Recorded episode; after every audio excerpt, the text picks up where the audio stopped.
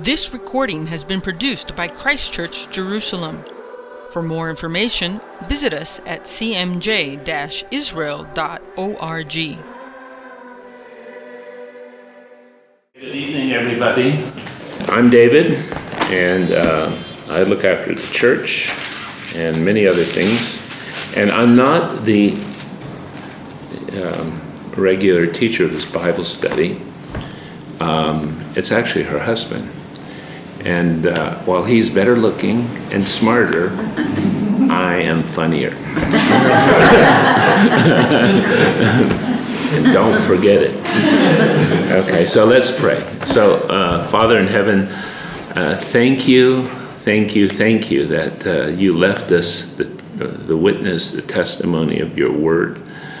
We pray that uh, all of us will uh, learn to cherish uh, your word and devote ourselves to your word, to read your word. And Lord, give us the grace, uh, most of all, to apply what we've learned. We ask that uh, by reading and studying uh, this evening, Lord, that uh, you will um, use this just to make us a little wiser, transform us even just a little bit so that we may be uh, conformed to your image. And we ask this for Jesus' sake. Amen. Okay, so we, last week, we started with 19, and uh, we only uh, started with 19, verse 1 in the book of Acts. We didn't get very far, in part because it's a very rich chapter. Oh my goodness, there's so much uh, there maybe it's one of the most exciting, uh, interesting chapters in the whole book of Acts. And I'm sorry that um, Aaron missed it. Uh, it uh, we also had a huge amount of um, internal discussion, and maybe you can see why when we run through some of the review. Um, for the first half, and then we'll do the second half. So before we do um, the review, I would like to read um, from um, verse 23. Okay, that's where we, I believe that's where we stopped, and we'll read all the way to the end of the chapter. And our tradition is to read one verse at a time, but Maybe we'll read two verses at a mm-hmm. time, and I'll ask Sharon to start. Verse 23. 23, yeah. And about that time there arose no small disturbance concerning the way. For a certain man named Demetrius, a silversmith, who made silver shrines of Artemis, was bringing no little business to the craftsmen. These he gathered together with the workmen in similar trades and said, Men, you know that from this business we have our wealth. And you see and hear that not only in Ephesus, but in almost all of Asia, this Paul has persuaded and turned away a great many people, saying that gods made the hands are not, are not gods. So gods made with hands are not gods. Is danger not only that our trade will lose its good name, but also that the temple of the great goddess Artemis will be discredited, and the goddess herself, who is worshipped throughout the province of Asia and the world, will be robbed of her divine majesty. When they heard this, they were furious and began shouting, Great is Artemis of the Ephesians. Soon the, soon the whole city was in an uproar. People seized Gaius and Aristarchus Paul's traveling companions from Macedonia and rushed as one man into the, into the theater.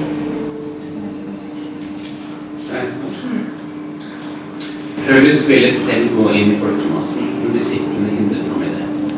Noen av provinsens høyeste embetsmenn, som var hans venner, sendte også bud til ham om at han måtte våge seg inn i teatret. Noen skrek nå eh, ett, eh, noen andre noe annet. Forsamlingen var i full forvirring, og de fleste visste ikke hvorfor de var kommet sammen. Noen i mengden forklarte saken for Alexander da løpende skjøv ham frem. Alexander ga et tegn med hånden at han ville holde en forsvarssag etter folket. Mm. But when they realized he was a Jew. They all shouted in unison for about two hours. Great is Artemis of the Ephesians. The city clerk the crowd and said, Men of Ephesus, doesn't know the world know that the city of Ephesus is the guardian of the temple of the great Artemis and her, of her image, which fell from heaven Since this is an indisputable fact, you shouldn't be disturbed, no matter what is said, and should do nothing rash. Yet you have brought these men here who have stolen nothing from a temple and have not defamed it. If Demetrius and the craftsmen have a case against them, the courts are in session and the officials can hear the case at once. Let them make formal charges. And if there are complaints about other matters, they can be settled in a legal assembly. Uh, as, uh, as it is, we are in danger of being charged with rioting because of today's events. In that case, we would not be able to account for this commotion since there's no reason for it. After he said this, he dismissed the assembly.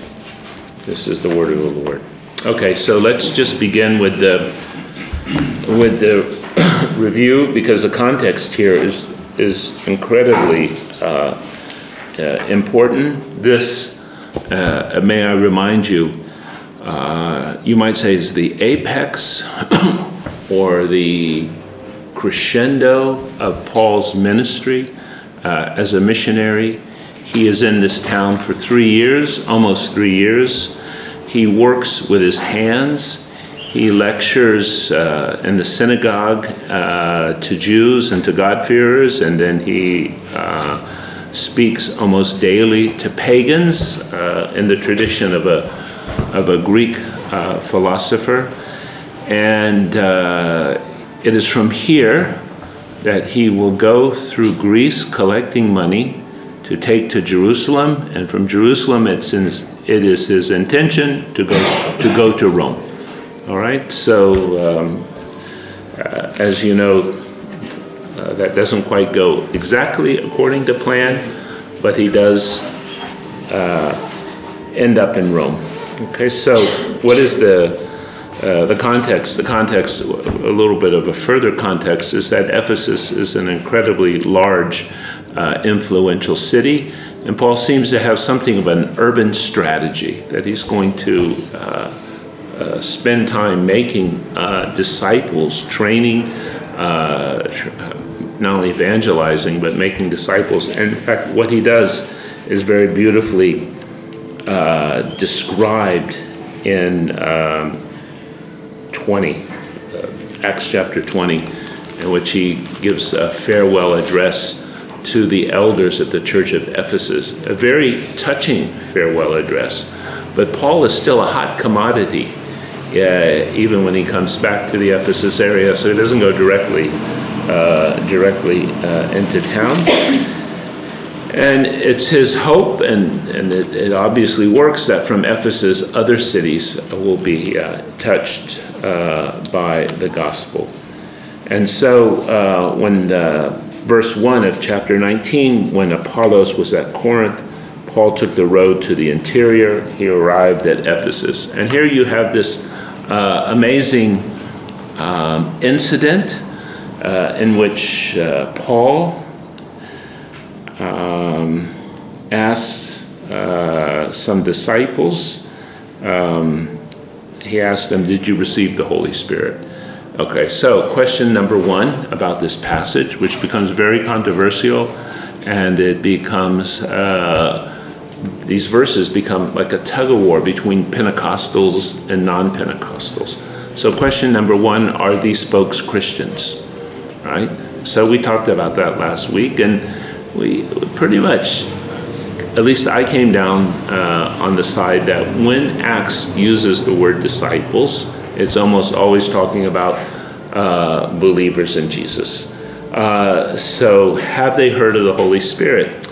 If they were baptized by John, they most likely heard about the Holy Spirit. It doesn't seem uh, possible because John was always preaching this anticipation of, uh, of the Holy Spirit. And as I said last week, this gets me into trouble sometimes, but, but in actual fact, John's preaching was about there's going to be a judgment, almost like a Holocaust, or there's going to be a Pentecost. All right? And Jesus, uh, actually in John chapter 11, uh, and in Luke's gospel as well, disagrees with John's eschatological timing. Right? He doesn't go along with the the fact that there's going to be, or as John sees it, imminent, imminent judgment. Uh, Jesus has sort of a different timetable, you might say, for uh, for future events. Uh, and the que- first question, which is really the most important, because everyone starts arguing about baptism, Paul doesn't say, Are you baptized? but he says, Do you have the Holy Spirit? Yes, you have the Holy Spirit? Uh, so I'll come back to that in a second. Um, so, do you get the Holy Spirit at baptism? You get the Holy Spirit when you believed, believe. Is there a second blessing?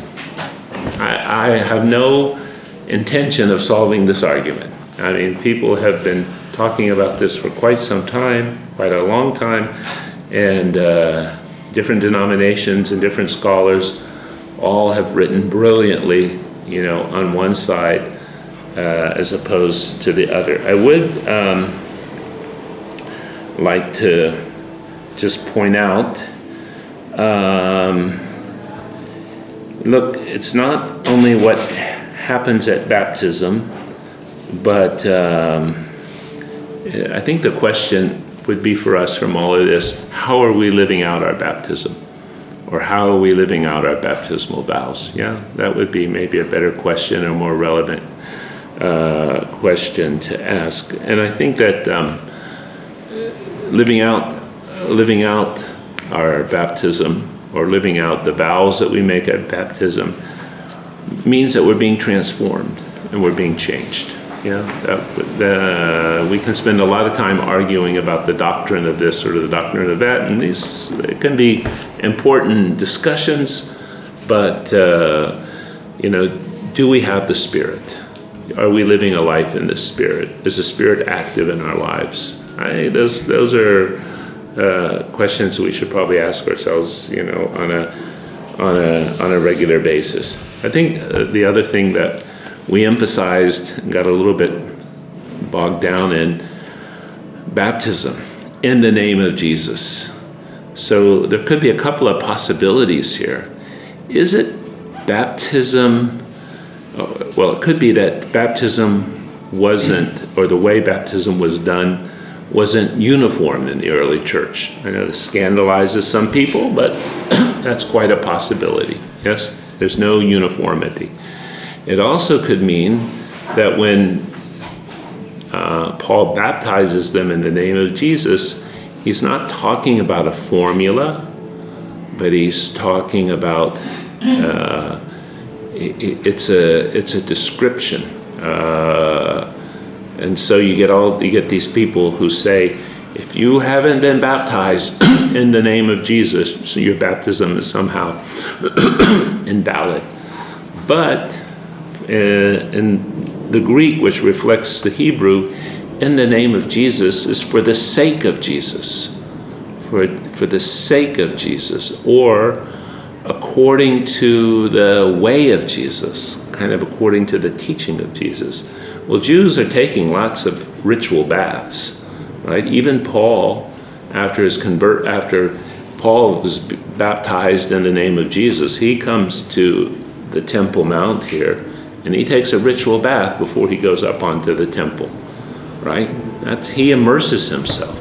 So, so there's no confusion, especially amongst Jews.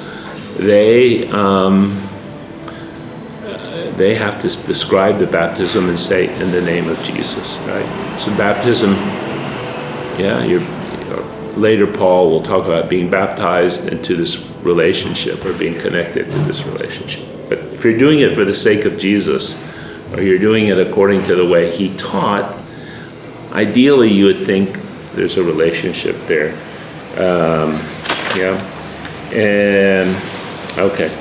So, and just trying to to go quickly, Paul enters the synagogue, speaks boldly there for three months, and he arguing persuasively about the kingdom of God.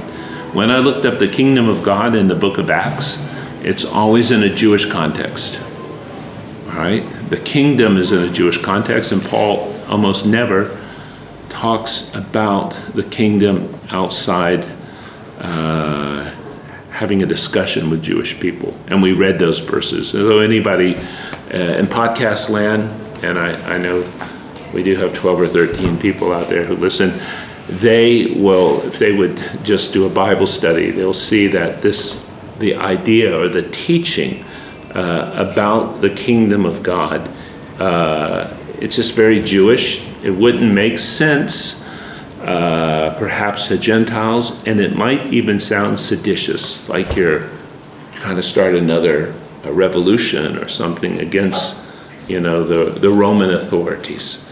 Uh, so it stays, it stays in a Jewish context, and and as we're talking about Paul here, when he is going to talk about this reality, a kind of a kingdom reality for Gentiles, he talks about being in Christ. I think they're very similar, they're overlapping, but they're a little, yeah, they're a little, uh, a little different. Uh, oh, by the way, it is interesting the book of Acts opens with Jesus teaching about the kingdom to his disciples during the 40 days uh, between his uh, uh, resurrection and his ascension.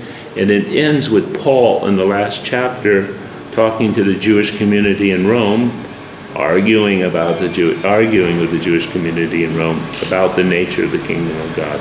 So it bookends, you know, bookends the, and it's a, by the way, it's it's any theme that's big in Luke is big in Acts, right? any theme. And the kingdom of God is huge in Luke, kingdom of heaven, and it's going to be big in Acts, right? Because the two go together. This is like uh, bacon and eggs, yeah? Okay? Ham and cheese, sauerkraut and sausages. Okay. yeah. Beer and lederhosen, yeah?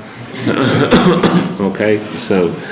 Uh, all right, so we're, we're making progress. This chapter, by the way, has no sermon by Paul, which is kind of unusual. Paul later in a few he's he wants to go into that stadium of thousands of people and preach, but his his uh, disciples won't let him. Okay, so we have no sermon, but it says he does uh, mighty miracles. And now we come to the handkerchiefs and the aprons, and we have quite, as you can imagine, quite a lively discussion about handkerchiefs and aprons, um, and uh, what to say about handkerchiefs and aprons. This is the again, I want to be careful because I'm not adopting this view, but you can see why people will um, find value in relics. It's something associated with a holy man has some kind of power, and we used a number of of scriptures. We thought about uh, Peter and his shadow. We talked about the cane of Elisha, the bones of Elisha, et cetera, et cetera. That some mysterious way God used um, uh, physical uh, physical objects and these physical objects uh, brought, uh, you know, brought uh, the, the miraculous. Um, also, by the way, the talit of Jesus. And so maybe this shouldn't be normative practice, uh, but at the same time, we better be careful to say God doesn't work that way. You know, maybe we should just be a little bit humble. Um, I think it's, by the way, it's the same idea of laying on of hands. That there's a, there's a power going from one person to another, whether it's for healing or for some kind of ordination. Moses laid hands on Joshua, for example. Yeah. Okay. Um, let's see. Now we come to demonology in verse uh, 13. Um, now, oh, the ancient world believed in demons, but it was sort of the Jewish twist on things that believed the demon could possess a person. Okay, this was a, a Jewish idea, and it just goes to show how influential uh, Judaism was in the Eastern Mediterranean and throughout the empire. So 10% of the Roman world, mostly in the East, Egypt and Asia Minor, uh, was Jewish. It means one out of 10. So they had quite a, they were not always popular, as we'll see in a, a few verses, but they had quite an influence even on the Greek Hellenistic world. And I sometimes hear people go on and on and on about uh, Hellenization and how the church was Hellenized and everything, but it was two-way street. The Jews and later the Christian church brought Semitic, or not Semitic, really Hebrew or Jewish ideas to the Greek world, just as the Jewish people and the church, you know, adopted uh, Hellenistic ideas. So people usually are complaining about the, the one way street, how we were somehow distorted uh, from our so called Hebrew roots. But Hebrew roots have always, for quite a long time, have always been influenced, okay? Uh, Hebrew thinking always influenced the Greek world, and the Greek world uh, influenced. Um, I think, and, and a good example of this is the great republic of the United States of America, where, you know, the Bible has very strongly influenced the United States and its history, but so too has American culture, which is not necessarily biblical. You know, like big is always better, you know, and uh, it'll always, it'll, things will always be better tomorrow. Whatever, whatever those parts of American culture. So you can see that there's kind of a, a dance or an interchange, sometimes for good and sometimes not, not for good. So we have this guy Sceva and his seven sons. He claims to be a high priest. He's probably a fraud. Uh, he may be Jewish, he may not be Jewish. We know that a number of people went around pretending to be Jews in order to uh, exorcise uh, demons or to get money. I used to know an Arab guy. He used to be down there at Mount Zion. And uh, he wore a beard and a black coat and a black hat, spoke really good Hebrew, and would go around asking tourists if they wanted a blessing and collect money. Okay, so it's sort of the same idea. Um, down at around David's tomb, he, he would do this. Okay, and people would go to Jews or people they thought were Jews. Why? Because then they thought, well, Jews are a little bit different. Uh, and they must, you know, because they're different and odd, and at least in not unlike the common culture, there must they must have some magic power. Just like people throughout Europe would go and visit a gypsy. All right? Yeah, because the gypsies are not like Norwegians. okay, the gypsies are, well, you know, they, they must have something. I don't like those gypsies, but they must have something going for them. And now, what's kind of what I think what sets this up, uh, what's why is this why this is important, because it really look. First, we have the handkerchiefs is there magic involved here? And then we have this uh, uh, this exorcist and his sons, and they're trying to use magic, but the magic doesn't work exactly because the name of Jesus, and by, by the way, Christians should realize this as well, is not a magic formula. You can't go around and say, in the name of Jesus, I need 10, you know, green and blue Cadillacs. And I'm asking in the name of Jesus, you know, and I should get my prayer answered. That's a form of magic in the Christian community in which you try to control God, right? And so this is something similar. And I think uh, from here on out, actually, for the whole chapter. You're baptized in the name of Jesus, and then you come to someone misusing the name of Jesus. And then we have the whole encounter with idolatry.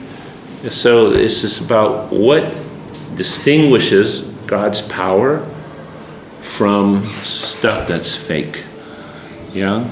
And some stuff that's fake. Now these these people, these exorcists are obviously frauds, but they're trying one formula after another because, you know, in the ancient world and maybe even, even today, uh, the demons, you know, submit themselves to a higher authority, right? And there's no higher authority than Jesus because his death on the cross not only saves us from sin, it also saves us from death and the fear of death, but it also disarms the powers and principalities. That was Sunday sermon in a way. All right? So, uh, okay, so this is the death and resurrection of Jesus. Uh, but just using his name and not having a relationship with him, pretty bad. And Luke understands that an ancient audience likes a good story, and this is a good story with a lot of humor. Yeah? Jesus, we know, the demons say, Paul, we know, but like, who the heck are you? and so they get their their tail their their tailbones beat up. Yeah? Okay, so now just we're almost done with the introduction. And finally, Paul decides to go to Jerusalem. So Paul was that's in verse 23, 21. Paul was about to leave town before the big trouble started. Maybe he could sense it. I don't know, or maybe he felt his time uh, his time was up. Okay, uh, but he stayed in the province of Asia. Asia being Asia Minor. We're not uh, talking about China here or or Thailand or India. We're talking about uh, just the the province of Asia. Okay, and about that time arose a great disturbance. All right, now we will begin just picking through this a little a little more carefully.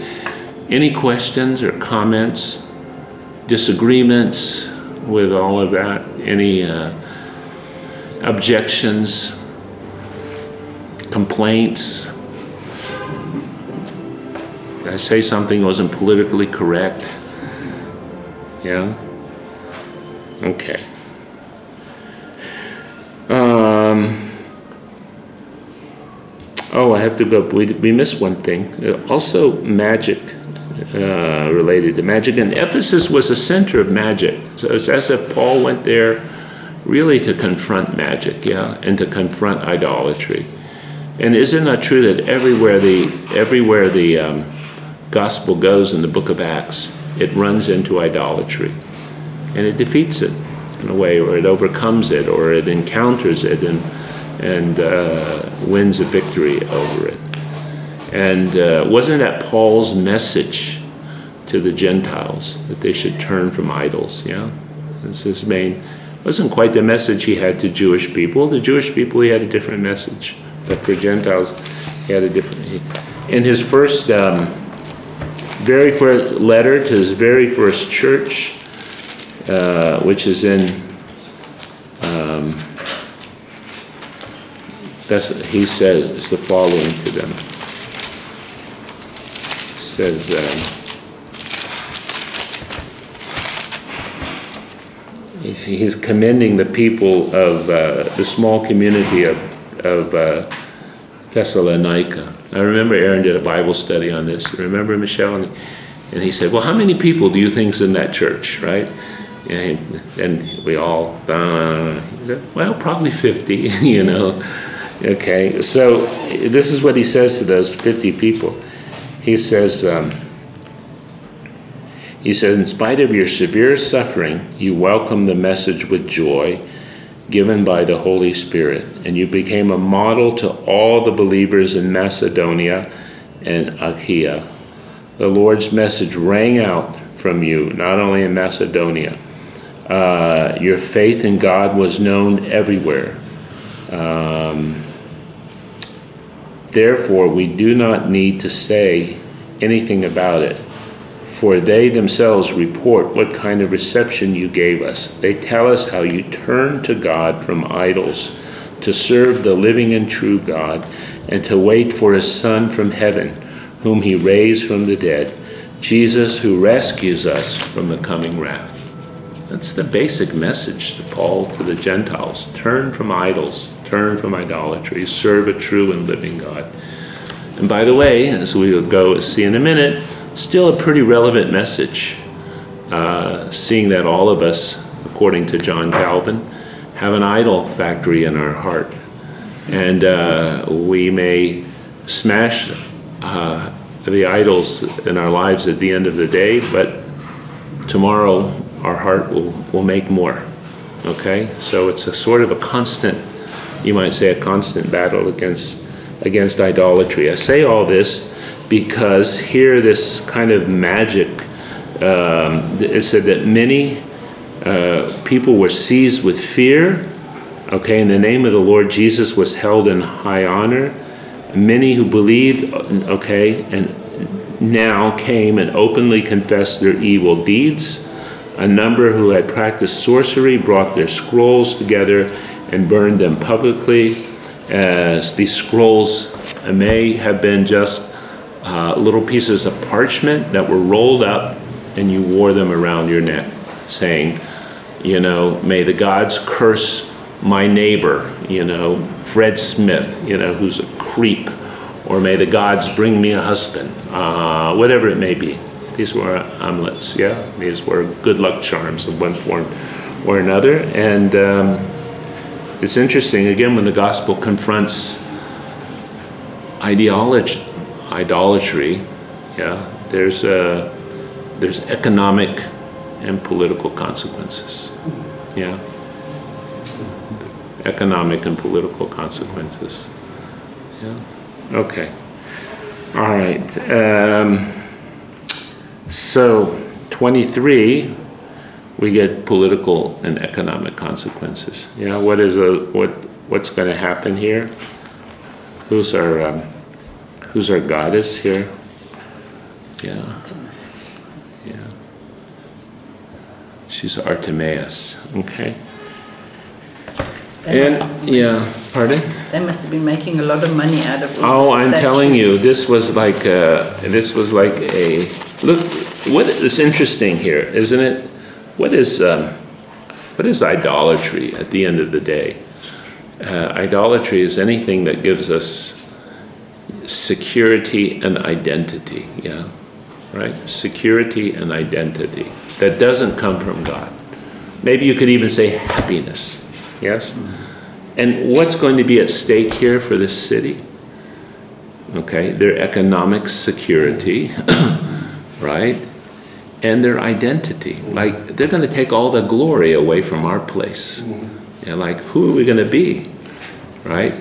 If, uh, if there's no there's you know we don't have this goddess and her reputation you know and her shrine uh, uh, et cetera et cetera yeah? Um, of course artemis she's powerful but she's also a killer yeah? And um, this is what people slowly begin to realize about the gods maybe at first with jewish influence and christian influences See, the gods of the Greco Roman world, they may have been quote unquote holy, powerful, and different, but they weren't good. Okay? They weren't good. And what makes the God of the Bible and the God of Israel holy is not only his power and his might and the fact that he's other, but the fact that he's good. And he wants, he commands us to be good. And all of these gods, by the way, you know, they wanted devotion. They wanted you to go and do the ritual. But none of these gods commanded their followers to behave ethically or morally. right? You know, it was just, just didn't exist. You come and you, you, you sacrifice, you make offerings, you have statues, whatever. But uh, there's none, none of these gods would ever say, I want you to be holy like I'm holy. I want you to live like me or imitate me. And if people did, I mean, the world would even be a worse place, okay, than it is or, or it was, because these gods were pretty, um, they were tricksters, fraudsters, crooks. They were busy raping and uh, causing mischief, you know, for the mortals and for other gods, you know, uh, et cetera, et cetera. Right? So we have to kind of keep that. We have to kind of keep that in, in mind. So um, it says, men, we know we receive a good income from this business. And you see and hear how this fellow Paul has convinced and led astray large numbers of people here in Ephesus and practically the whole province of Asia. By the way, this is people talking hyperbole. Yeah, so this is hyperbole. He says, and here's his basic message that man made gods are no gods at all. There is a danger not only that our trade will lose its good name, but also the temple of the great god, goddess uh, Artemis will be discredited, and the goddess herself, who is worshipped throughout the province of Asia and the world, will be robbed of her, of her divine majesty. Interesting, isn't it? that you could rob a god of his majesty. Mm-hmm. Very interesting. Kind of, kind of not a very secure God there, is there? Pretty weak. Well, then they began shouting, Great is Artemis of, of the Ephesians. And I love this language because, again, Luke tells a good story. Great. Uh, yeah, great. Uh, the whole city is in an uproar. They seize Gaius and Aristar- Aristarchus, Paul's traveling companions, and they rush into the theater. The theater was huge. I think 250,000 people could sit in the theater. Some incredible number. It was not a Roman theater, but it's a theater built on the hillside. Theater has been uncovered. I think that's the right figure, if I'm not mistaken. It sounds like a lot. Paul wanted to appear before the crowd but his disciples would not let him. Good job, disciples. Okay? Okay. Paul would have been. Uh, they sent a message saying, Don't you go near that theater. The assembly was in confusion. Uh, some were shouting one thing, some another. Most of the people did not even know why they were there. it's sort of like mass hysteria, yeah? It's great. Um, the Jews rushed Alexander to the front, and some of the crowd shouted instructions to him. All right? He motioned for silence in order to make a defense before the people. But then they realized he was a Jew, and they shouted in unison for about two hours Great is Artemis of the Ephesians. Now, why do you think, what is this all about?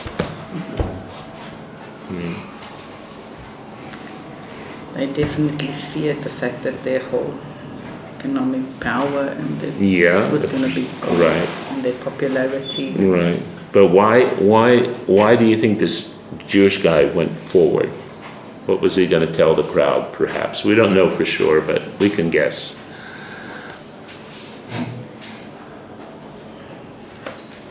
Don't you think he was going to say, Look, this guy Paul is not one of us? But when they see that he's a Jew, they're quite hostile. Because they also know the Jews are against idolatry. Uh, and the Jews in a lot of these cities suffered from anti Semitism. Yeah? Anti Semitism actually predates Christianity. For those people who think that Christians quite invented anti Semitism, no, it existed. Uh, it was alive and well in the Greek world, uh, the Greek speaking world, long before the the advent of Christianity. Okay. Um, and here comes the voice of reason, yeah, the city clerk. And he said, Men of Ephesus. And I think here's something maybe important and instructive for us. Because I think wherever Christianity or the gospel goes, we should stop, look, and listen and ask ourselves what is the ideology of the culture in which we're living or we're taking the gospel? Because all, a huge amount of human culture is based on one idol or another, is it not?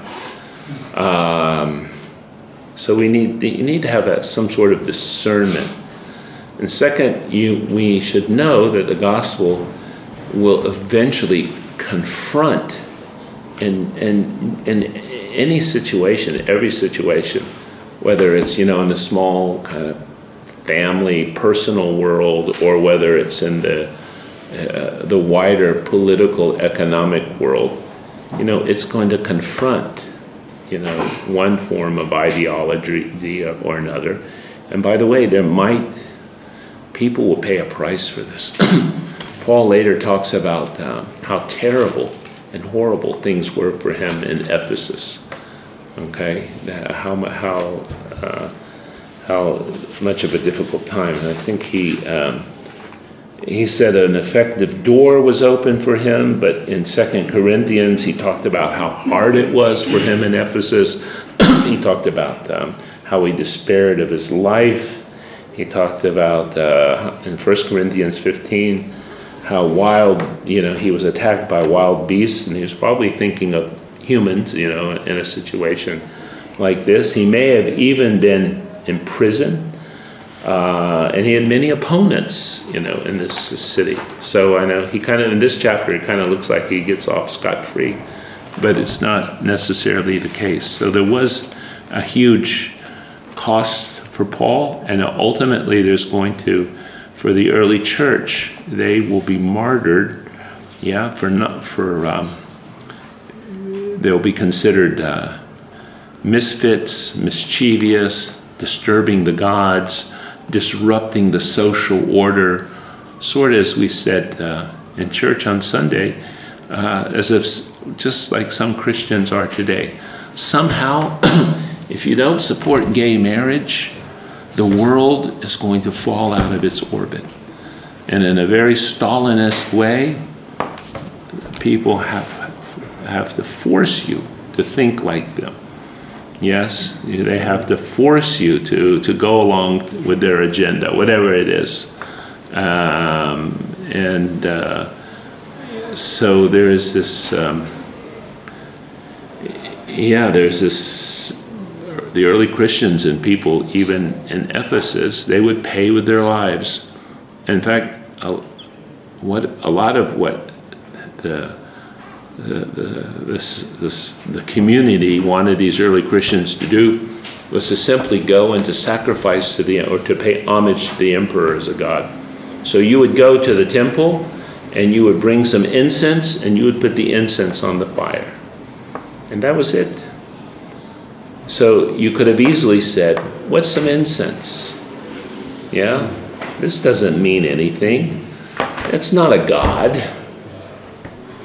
You know, the emperor, everybody knows it. But they refuse to compromise. Mm-hmm. They refuse, they refuse to even do that. It was like zero tolerance towards idolatry. And by the way, that zero tolerance came from Judaism. That's what we learn from Jew, Jewish people. Okay, you don't just don't uh, bow down to bow down to this stuff. Okay, so so we will the gospel will confront idol, uh, idolatry, uh, the idolatry of, of the age. We need to know what that idolatry is. We shouldn't be surprised. Uh, we need to, of course, um, teach others to you know, totally reject idolatry. But look how Paul does it. Listen, uh, this is kind of instructive. And he says, um,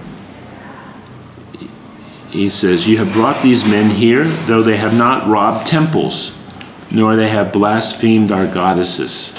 Okay? Um, so that what was their strategy in all this? So I saw this somewhere years ago, and so I'd like to read it to you. It, it's from a book called Chris Wright, and I think it's called The Mission of God or something. Anyone know that book? All right, so this is what he says. And where is it?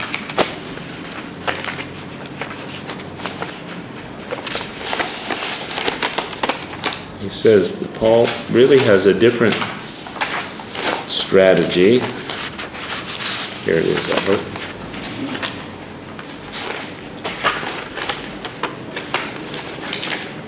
No, I don't see it. Look, so I'll have to summarize it from memory. Uh, ah, here it is. So I'd like to read you. So who knows Romans 1? In Romans 1, Paul makes it plain, plain that basically all sin, right, comes from idolatry. Yeah, that's the foundation of uh, that uh, idolatry is the chief sin, and people sin and break the law because of idolatry. Luther understood that. Some of you who know Martin Luther used to say, and yes, and occasionally we can quote Martin Luther, and he has good things to say. Um, he said, It's no accident, right, that the first commandment is, You shall have no idols, you shall bow down to nothing. He said, Because when, when we break the first commandment, we break all the other law, break some of the laws, or break all the other, break all the other uh, uh, commandments uh, as well. Um, and so Paul in Romans 1, he's, uh, he's got some very, uh, again, some very harsh, harsh things to say.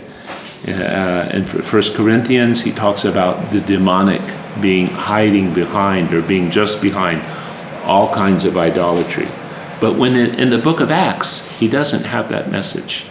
He has a different message for Christians than he does for the pagans. And so this is what Chris Wright said, okay?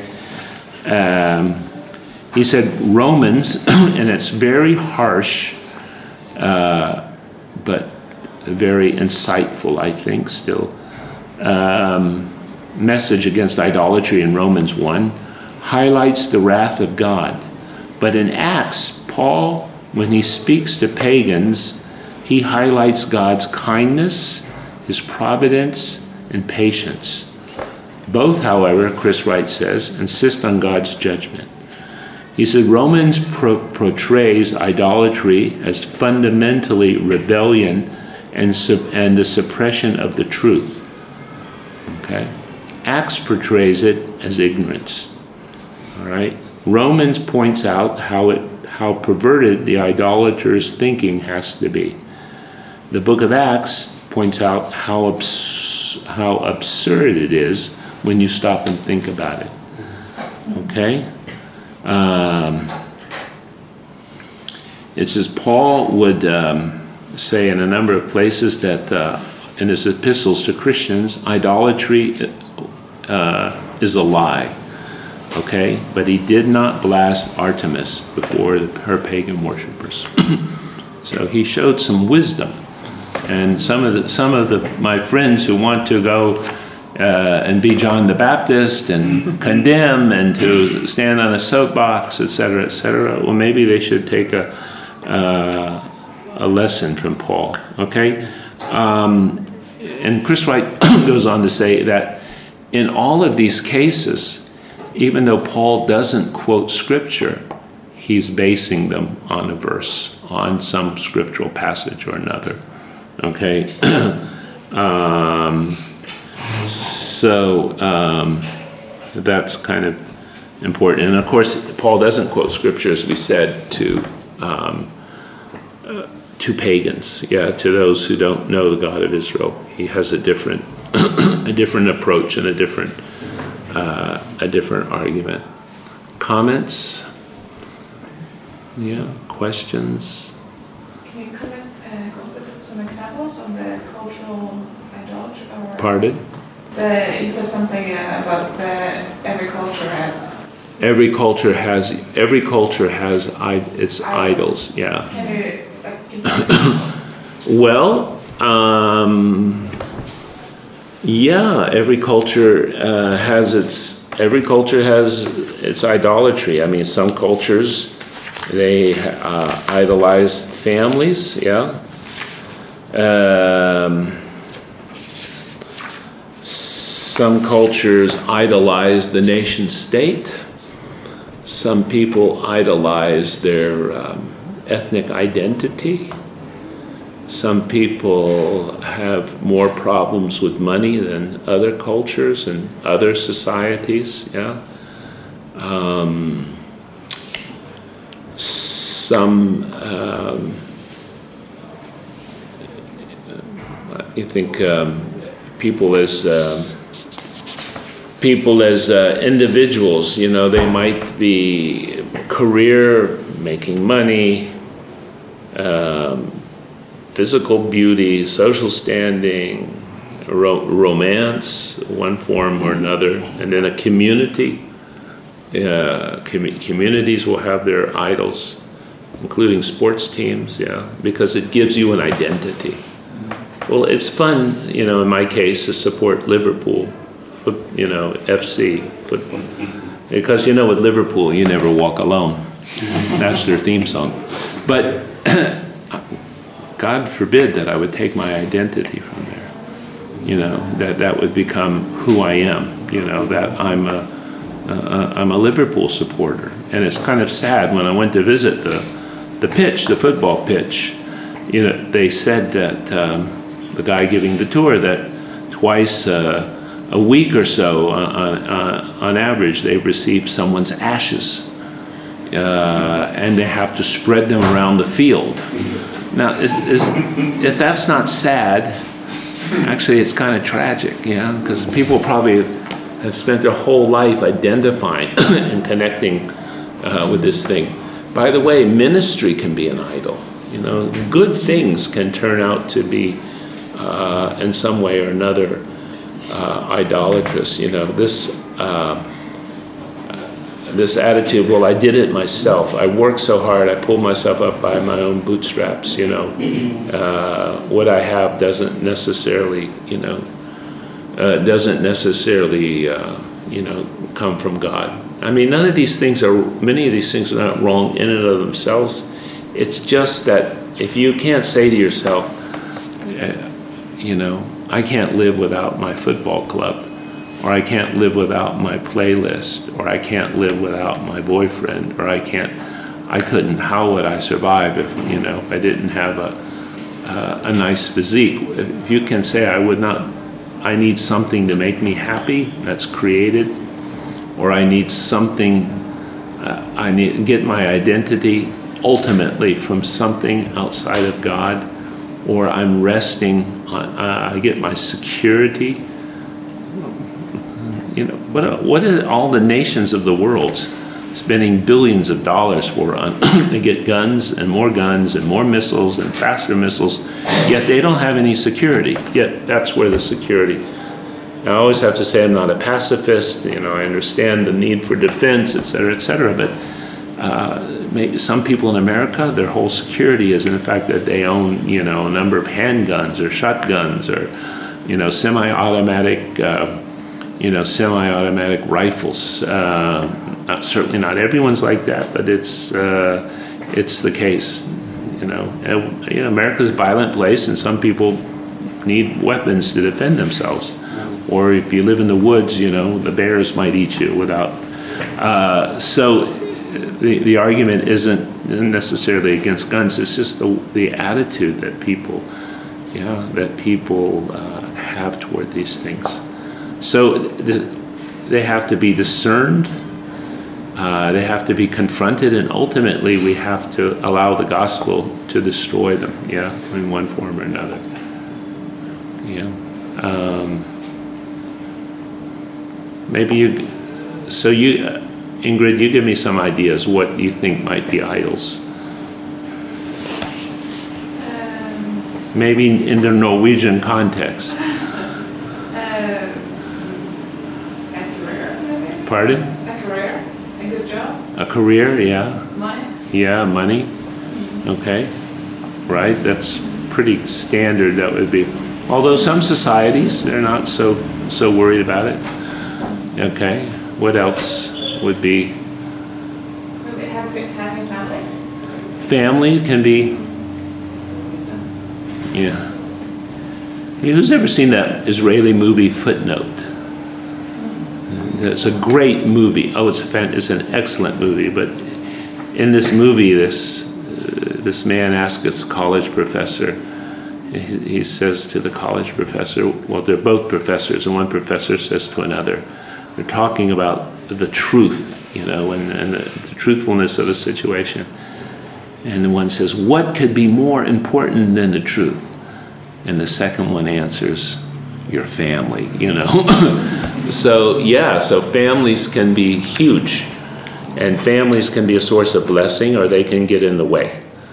Yeah, they can really get in the way. Not that God doesn't want people to have a good family life, but uh, certainly idealizing the family or letting the family get in the way of our discipleship is is is quite common. Money and discipleship, and in the last few weeks in Luke, you know, this the theme has come up over and over again. You know, do you love me more than father and mother? Yeah. Uh, are you going to put your? Are you going to let something get in the way of your allegiance to me? That's that's in Luke and Acts really, and uh, yeah, family and money kind of comes up quite quite often for for people. Yeah. Okay. Any others? Any other? Uh, anyone else want to contribute to this idolatrous discussion? Tradition? Tradition is good. Yeah, that's excellent. Right? That you get a security and an identity from tradition. And on the whole, I'm all for tradition. But if it if it becomes a master, not a servant, then it's not good. Religiosity. Religiosity, yeah. Okay. Yeah, some people could just have just plain old, they like religion for the sake of religion, yeah. Collecting things, Pardon? collecting uh, masterpieces or, or What is he saying? Collecting masterpieces. Collecting masterpieces? Things. Oh, things, yeah. People feel, people, look, you know, I have relatives who survived the Depression. Now, I'm not being critical, but they have to, the, the, the Depression in 1929, yeah, they're kind of, they're not youngsters. But, you know, where did they get their security from? From making sure that the refrigerator and the pantry is full of food. Right? So when you go to their house and you open the door, you know, 25 of, of the cabinet in the kitchen, 25 cans of tuna fish fall on you. And you look in the refrigerator, well, there's enough food there for three weeks. Well, that's understandable because that's the result of a trauma. But again, you know, it just means we have to kind of examine ourselves and ask, you know, again, where does that, you know, security, you know, security come from? Yeah. Um, where are we? And it's hard. It's hard, and uh, we can say, "Yeah, I trust the Lord on Monday, but on Wednesday, yeah, we're we're not. We're we're a little bit attached to the to something. Then we don't want to knock it over, or we don't want to destroy it. Yeah, reject it, confess it, reject it, burn it, as they did here, and you know. Grace, what do you think? I was, was trying to think actually of something, Yeah. All right. but um, most of it's been actually Yeah. Well, I'm sure we haven't covered everything. There's one more, which is probably a little bit falls under idolatry, but big in the world now, the young, especially young men, pornography. Uh, Yeah, pornography gives right.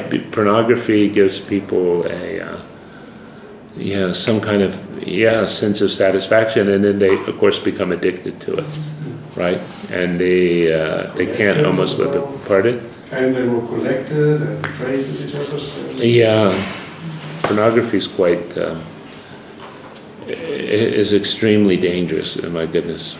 Um, a lot of look. A lot of people worship their competence, yeah, or or have faith in their competence or their skill, um, and you know, this is uh, these all these are false messiahs. You know, that people. Um, um, But here it's a question, it's both a question of idolatry and magic. and just to say a few words, um, that, uh, you know, magic is, uh, is, stands in opposite to a relationship with the Lord. Yeah. And um, sometimes we rely on a formula, or oftentimes we rely, this is the way the Lord's always done it, this is the, this, uh, if I give $10, the Lord has to give me a 100 If I, if I praise the Lord and, and say thank you a lot, then everything's going to be okay. Um, you know, even uh, I think in even in the Christian community, evangelical community, there's all kinds of magic. People they yell loud enough, long enough, a little bit like they were in the stadium there. You know, they keep yelling the name of Jesus. Uh, then as if God's got needs a hearing aid or something and he can't hear them. These are all forms of magic, and we again we just we have to be you know very careful. You know that there is no formula, and I think when God uses an apron and a and a handkerchief, it's also a way of saying there is no formula, and that the name of Jesus is connected really to a relationship, uh, and it should not be abused right? And we should be very, very careful about uh, naming the name of Jesus, using the name of Jesus, and not being flippant, flippant about it. Yeah. Okay.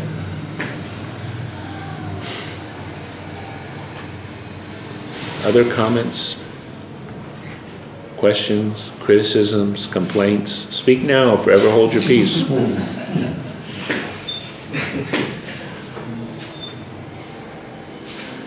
My goodness, you're very silent. It's uh, very radically different than last week. I once heard somebody say that the fact that it was a handkerchief or it was a it was a lowly object, it wasn't like his robe that he flung. It was like a handkerchief. You know, it was like. Oh, because, well, some people suggest, yeah, speaking of lowly, yeah. that it, it, was his work apron. Remember, because he worked making tents. He supported himself, or the handkerchief was his sweat, you know, yeah. yeah. sweat rags, you know. It's like going to the gym where your pastor is and getting a, you know, getting his gym socks, you know, and sitting them around and people getting healed. That'd be pretty cool, but as soon as that happened, then it would happen all over the world, you know. People would be going to gym, whatever. Yeah. Well, there is one question. In this uh, translation of the Bible, it talks about Diana of the Ephesians. Because Diana is the Roman name. Okay. So Diana, Artemis was Greek and Diana was Roman. Oh, actually, I think Artemis actually comes from further east, but uh, but the Romans called her Diana after the princess, you know. Princess Diana, Princess Di.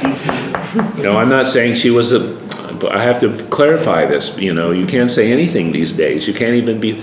I, when I said at the beginning, I'm, I, I can be funny. You, well, sense of humor can get you crucified if you're not careful. Mm-hmm. So, I just for the, the folks in podcast land, I am not comparing Princess Di to Artemis. Thank you.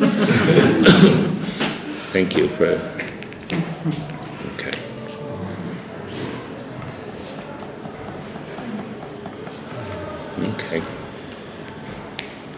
Well, thank you everybody for coming. Thank you for listening. If you've been blessed by this teaching, let us know by leaving a comment on our Facebook page, on SoundCloud, or by leaving a review in Apple Podcasts. You can offer practical support by giving a donation at christchurchjerusalem.org. Thank you, and blessings from the City of the King.